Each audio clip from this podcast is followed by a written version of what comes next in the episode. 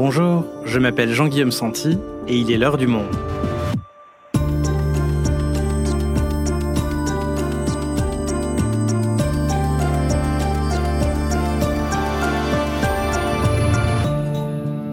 Aujourd'hui, Comment l'équipe de France de rugby a-t-elle regagné le cœur des Français? Les Bleus jouent ce vendredi soir leur premier match de Coupe du Monde au Stade de France face aux mythiques All Blacks de Nouvelle-Zélande. Un match à domicile puisque c'est la France qui accueille cette année la compétition. Et le 15 de France arrive serein. Il compte parmi les favoris avec un objectif clair, la victoire finale. Et dans les stades, comme derrière les écrans de télévision, le public se surprend à y croire. Pourtant, il y a seulement 4 ans, les Bleus traversaient un trou d'air sportif, mais aussi populaire. Alors comment s'en sont-ils sortis? Et surtout, leur métamorphose suffira-t-elle pour gagner? Clément Martel est chef adjoint du service des sports du monde. Il suivra l'équipe de France tout au long de la compétition. Il nous raconte le retour en grâce du 15 de France, un épisode de Margot Lanuzel, réalisation Amandine Robillard.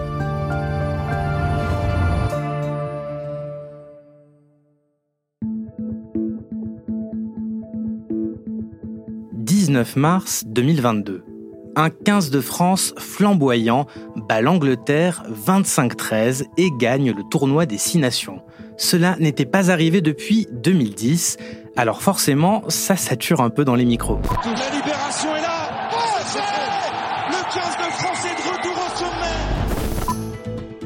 La France réalise même le grand chelem, c'est-à-dire qu'elle remporte le trophée en ayant battu chacun des cinq autres participants du tournoi. Et elle ne s'arrête pas là. Dans les mois qui suivent, les Bleus enchaînent les victoires, notamment contre l'Australie et les champions du monde sud-africains. On en est à 14 succès d'affilée. Les commentateurs en reviennent à peine. Extraordinaire séquence de l'équipe de France Quelle démonstration Ah, c'est fabuleux hein. Et pourtant, il y a seulement une petite décennie, l'ambiance n'était pas tout à fait la même. Grande déception. Le 15 de France débute très mal le tournoi Destination. 321 jours que l'on attend une victoire du 15 de France. Bref, de victoires écrasantes en défaites cuisantes, l'équipe de France aura connu moments de grâce comme cruelle désillusion. Alors, comment expliquer ces montagnes russes?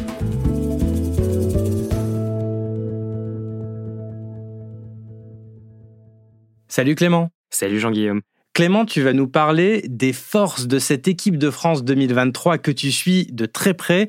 Mais pour bien comprendre ce roller coaster émotionnel dont je parlais à l'instant, il faut commencer par dire que la professionnalisation du rugby, elle est extrêmement récente, c'est ça? Effectivement, elle remonte à 1995, là où le football est devenu professionnel dans les années 1930. À cette époque, en 95, le rugby est derrière le basket en termes de médiatisation.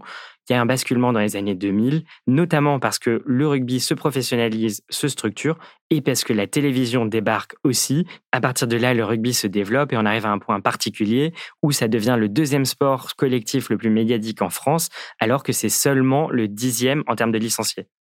Et alors, comment est-ce qu'on explique ce succès médiatique dont tu parles dans les années 2000 Qu'est-ce qui plaît aux Français dans le rugby? Alors, c'est un sport qui a longtemps et qui a toujours passionné les Français. En revanche, la porte d'entrée, notamment dans les années 2000, est sur deux points. Le fait que le tournoi destination revienne tous les ans. Donc, le tournoi destination, c'est une compétition qui rassemble toutes les équipes du Nord historique, donc l'Angleterre, le Pays de Galles, l'Écosse, l'Irlande, la France et l'Italie. Et en parallèle, le top 14 se développe beaucoup, donc le championnat de France, grâce notamment à l'entrée de Canal ⁇ comme diffuseur. Et alors restons dans les années 2000, au sein de ce top 14, une équipe lance une initiative qui passera vite à la postérité, on s'en souvient, c'est le Stade français avec le fameux calendrier des dieux du stade. 200 000 exemplaires vendus en moyenne chaque année. Et c'est transformé pour les dieux du stade. Après avoir créé la surprise en 2001, ce calendrier s'est très vite imposé comme un best-seller du genre.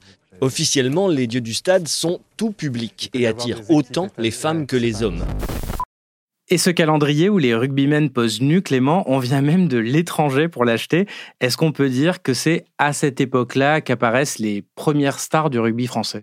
Par nature, le rugby n'est pas vraiment un sport à star. On n'a pas un seul joueur qui va attirer tous les regards comme un attaquant en équipe de France comme Kylian Mbappé. En revanche, effectivement, au tournant des années 90, les premières figures médiatiques émergent. Donc, au début des années 90, il y avait Serge Blanco en France. Ensuite, on a vu John Alomou, qui était un phénomène physique néo-zélandais. Et puis, progressivement, on a vu Michel Hack, Vincent Clerc ou Sébastien Chabal ensuite, qui ont marqué le public français. Donc des joueurs médiatiques, un sport de plus en plus structuré, un championnat attractif, diffusé à la télévision. Qu'est-ce que ça donne en termes de résultats pour le 15 de France dans ce contexte-là des années 2000 des bonnes bases, mais des résultats assez variés, notamment en Coupe du Monde où l'histoire française en rugby a toujours été un peu compliquée. En 1999, par exemple, le 15 de France fait un super parcours et fait tomber les All Blacks en demi-finale dans un match dont beaucoup de personnes se souviennent, mais perdent en finale. On était un an après la Coupe du Monde de foot 1998 remportée par les Bleus. Il y a eu beaucoup d'espoir autour de ce tournoi et c'est un peu retombé. Ensuite, le 15 de France remporte plusieurs fois le tournoi destination, mais continue son histoire compliquée avec la Coupe du Monde. En 2007, la Coupe du Monde se déroulait déjà en France et c'était censé être une sorte de tremplin pour le rugby français. Il y avait énormément d'attentes et elles ont été déçues. Dès le premier match, l'équipe de France s'est inclinée et n'est pas parvenue à arriver en finale, qui était leur espoir principal. Et résultat, la vague qui s'était un peu lancée à ce moment-là, notamment avec des licenciés, est quasiment tout de suite retombée. Ensuite, en 2011, le 15 de France est parvenu jusqu'en finale de la Coupe du Monde, où il s'incline que d'un seul point face à la Nouvelle-Zélande. En revanche, c'est un peu le début des années noires pour le rugby français.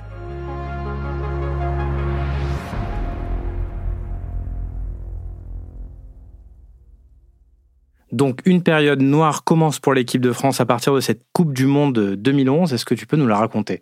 Déjà, tout le rugby français ne vit pas ce trou d'air puisque en parallèle, le top 14 va très bien. C'est le championnat de France qui se développe énormément. Ça devient le plus grand championnat du monde où toutes les plus grandes stars viennent jouer et ça fait un peu partie du problème. En parallèle, les résultats du 15 de France dégringolent. Ils s'inclinent notamment contre l'Italie dans le tournoi destination qui est la pire équipe de ce tournoi historiquement. C'est la dernière à l'avoir rejoint aussi. Et enfin, on touche quasiment le fond en 2015 lors de la Coupe du Monde, où l'équipe de France se prend une déroute historique face à la Nouvelle-Zélande en quart de finale, 62 à 13 quand même. Mais alors, après les succès des années 2000, comment expliquer cette déroute? Quelles sont les raisons de ce trou d'air Déjà, le fait que le top 14 devienne le plus grand championnat du monde attire énormément de stars, ce qui automatiquement donne moins de place dans les équipes pour les joueurs français, qui par conséquent se développent moins, ce qui pose un gros souci pour le 15 de France. Et en parallèle, le rugby évolue à ce moment-là. On passe d'un sport un peu d'évitement, qui était le, le sport historique, à un sport de confrontation absolue. On va voir que l'art du plaquage a beaucoup beaucoup évolué ces derniers temps. Secoué par le néo-zélandais, le portugais en perd le ballon, son casque et une partie de ses esprits. Autre variante du plaquage, le tampon. La charge, ouh, un tampon énorme sur Dunning. Ça a toujours été un sport de contact, mais on développe le physique, des armoires à glace énormes débarquent et on a des gros chocs avec pas mal d'accidents régulièrement qui ont deux conséquences pour l'équipe de France. Les joueurs se prennent des murs presque littéralement parce qu'ils sont plus haut niveau face à l'adversité. Et en parallèle, ce sport pâtit de cette réputation violente. Et tous les échecs du 15 de France tiennent seulement à une évolution de la nature même du sport? Non, il y a bien d'autres raisons. Notamment, l'équipe de France, à ce moment-là, il y a une gestion compliquée, il y a plusieurs sélectionnaires qui se succèdent et un manque absolu de stabilité dans l'équipe. C'est un peu comme Sisyphe qui pousse son rocher tous les jours. Tu grimpes la montagne, tu fais une nouvelle équipe, tu as une performance intéressante et bam, tout se pète la figure. Donc c'est compliqué et comme les Français ne jouent pas beaucoup et n'ont pas l'occasion de se développer, ça leur pose aussi des soucis en équipe de France. C'est une sorte de cercle vicieux, au point que le mot défaite encourageante devient un élément de langage que l'on entend tout le temps. C'est un peu une défaite euh, encourageante, mais on aimerait bien maintenant basculer sur, euh, sur des victoires encourageantes, ce serait pas mal. D'accord, donc on ne gagne plus, mais on a des défaites encourageantes. Et alors, en faisant des recherches sur cette période du rugby français pour préparer ce podcast, on est tombé sur une étude aux résultats assez frappants. C'est un sondage Harris qui date de 2019, année de Coupe du Monde en plus. Et cette année-là, 7 Français sur 10 sont incapables de citer le moindre nom d'un joueur du 15 de France. Est-ce qu'on peut dire que les années 2010 sont une décennie euh, sans star du rugby, même si le rugby n'est pas un sport à star? Un peu. Il y avait des bons joueurs dans ces années-là, mais comme les résultats suivaient pas, déjà ils imprimaient pas dans le public. Et en parallèle, à l'inverse de ces années aujourd'hui où on a des icônes comme Antoine Dupont, il n'y a pas de joueur qui sort du lot. Le capitaine de cette période, Guillaume Guirado, était vraiment un excellent joueur, parmi les meilleurs du, du monde à son poste.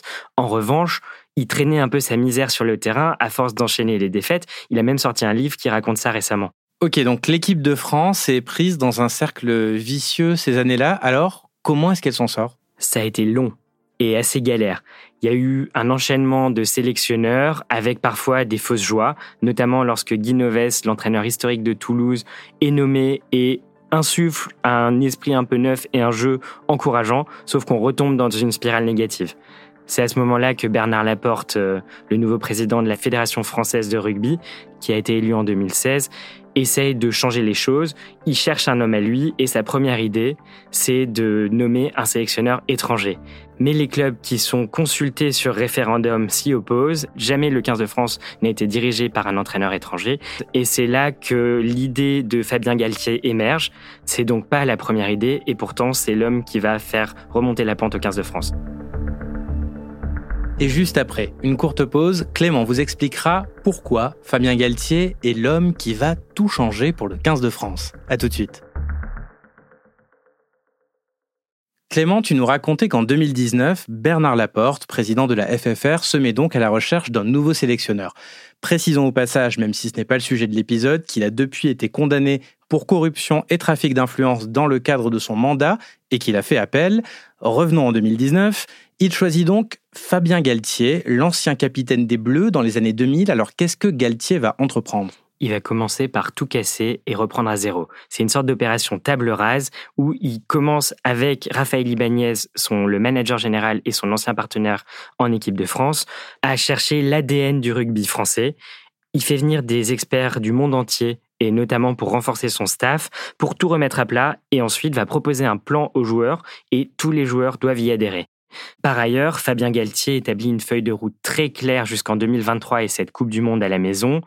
Et ça, il nous l'a raconté dès le début, en 2019. Je faisais partie des journalistes qui ont dû traverser toute la France pour aller jusqu'à Montgesty, un petit village du Lot, d'où est originaire la famille Galtier et dont le maire s'appelle Jean-Noël Galtier. C'est son papa. Et c'est là que Fabien Galtier nous a expliqué le concept de flèche du temps, quelque chose qu'il a inscrit sur les murs de Marcoussis, le siège de la Fédération française de rugby, et en fait sur lesquels s'affichent tous les matchs du 15 de France jusqu'à la pointe, le 28 octobre 2023, jour de la finale de la Coupe du Monde. Ok, donc Galtier fixe une feuille de route très claire de fin 2019 jusqu'à la finale de cette Coupe du Monde qui arrive là. Mais il reste le problème du niveau des joueurs français dont tu nous as parlé, Clément. Que fait Fabien Galtier pour y remédier Il y a deux choses importantes. C'est la première chose, c'est que pour une fois, tout le rugby français se met à bord du bateau 15 de France. C'est-à-dire pendant longtemps, la fédération et les clubs se bagarrer un peu parce que libérer les joueurs pendant la saison pour le tour de destination ou pour la préparation de la Coupe du Monde, c'est compliqué puisque en parallèle des matchs ont lieu. Et là, pour une fois, Fabien Galtier obtient un accord entre ces deux participants qui libère 42 joueurs pour chaque match et donc pour cette préparation, ce qui permet de s'entraîner proprement et de progresser dans les meilleures conditions. Et puis surtout, le 15 de France bénéficie de l'apport d'une génération dorée qui a enchaîné les succès chez les jeunes, à l'image d'Antoine Dupont, le capitaine, l'un des meilleurs joueurs du monde, qui est devenu une star mondiale et notamment au point de devenir la voix de la SNCF pendant cette Coupe du Monde. Le public entier le connaît et les résultats suivent. Et Clément, la traditionnelle annonce de ces joueurs célèbres et moins célèbres s'est faite fin août au journal de 13h de TF1 comme pour conjurer l'époque où plus personne ne connaissait les noms des joueurs du 15 de France, ce sont des supporters des quatre coins de la France qui ont dévoilé les noms des rugbymen. Charles Olivon. Antoine Dupont. Jonathan Danti. Gaël Figou. Pour revenir au résultat, Clément, est-ce que le plan de Fabien Galtier, cette flèche du temps qui pointait vers la Coupe du Monde 2023, est-ce que tout ça a fonctionné? Est-ce que tout se passe comme prévu? Oui. Déjà, le 15 de France a recommencé à gagner des matchs. Ensuite, ils ont gagné des titres. C'était les deux points importants que Fabien Galtier avait mis en avant. La victoire dans le tournoi Destination 2022 est un peu venue couronner ça un an avant la Coupe du Monde. Et surtout, le 15 de France perd très peu. Le mot d'ordre, c'est de rien laisser au hasard. Dans le staff de Fabien Galtier, on anticipe tout, y compris des scénarios parfois improbables où l'équipe de France est menée de 8 points à 3 minutes de la fin avec un joueur blessé. Tout est anticipé pour vraiment que le 15 de France ne soit jamais surpris lors d'un match. Ça veut dire qu'on est archi favori, Clément? Alors moi, je peux pas dire que la France va gagner la Coupe du Monde le 28 octobre. Par contre, la France fait vraiment partie des trois grands favoris de ce mondial. Précisons que les deux autres favoris sont l'Irlande et l'Afrique du Sud. Pour conclure cet épisode, Clément, on a dit que la crise des années 2010, elle était sportive, mais également populaire, avec un nombre de licenciés qui avait peut-être été freiné par la violence du rugby, peut-être euh, la crainte des chocs, des commotions cérébrales, et on peut comprendre un parent qui hésiterait à mettre son enfant au rugby. Est-ce que les choses ont évolué de ce point de vue-là? Il y a eu une bonne évolution dans le rugby, même si tout n'est pas réglé. Il y a des nouvelles règles, notamment autour du plaquage et lorsqu'un joueur a un choc à la tête, on exclut automatiquement le joueur, quelle que soit l'intentionnalité de ce coup. On essaye vraiment de protéger les joueurs avec un protocole commotion qui s'est développé pour éviter justement les accidents et ensuite des accidents à terme sur des joueurs bien des années plus tard, mais il reste encore un chantier sur comment va se développer le rugby amateur par la suite. C'est difficile à dire, mais effectivement, ils essayent et les organisateurs insistent là-dessus d'essayer de faire en sorte de ne pas faire comme en 2007 où c'était retombé très très vite. Merci Clément. Merci Jean-Guillaume.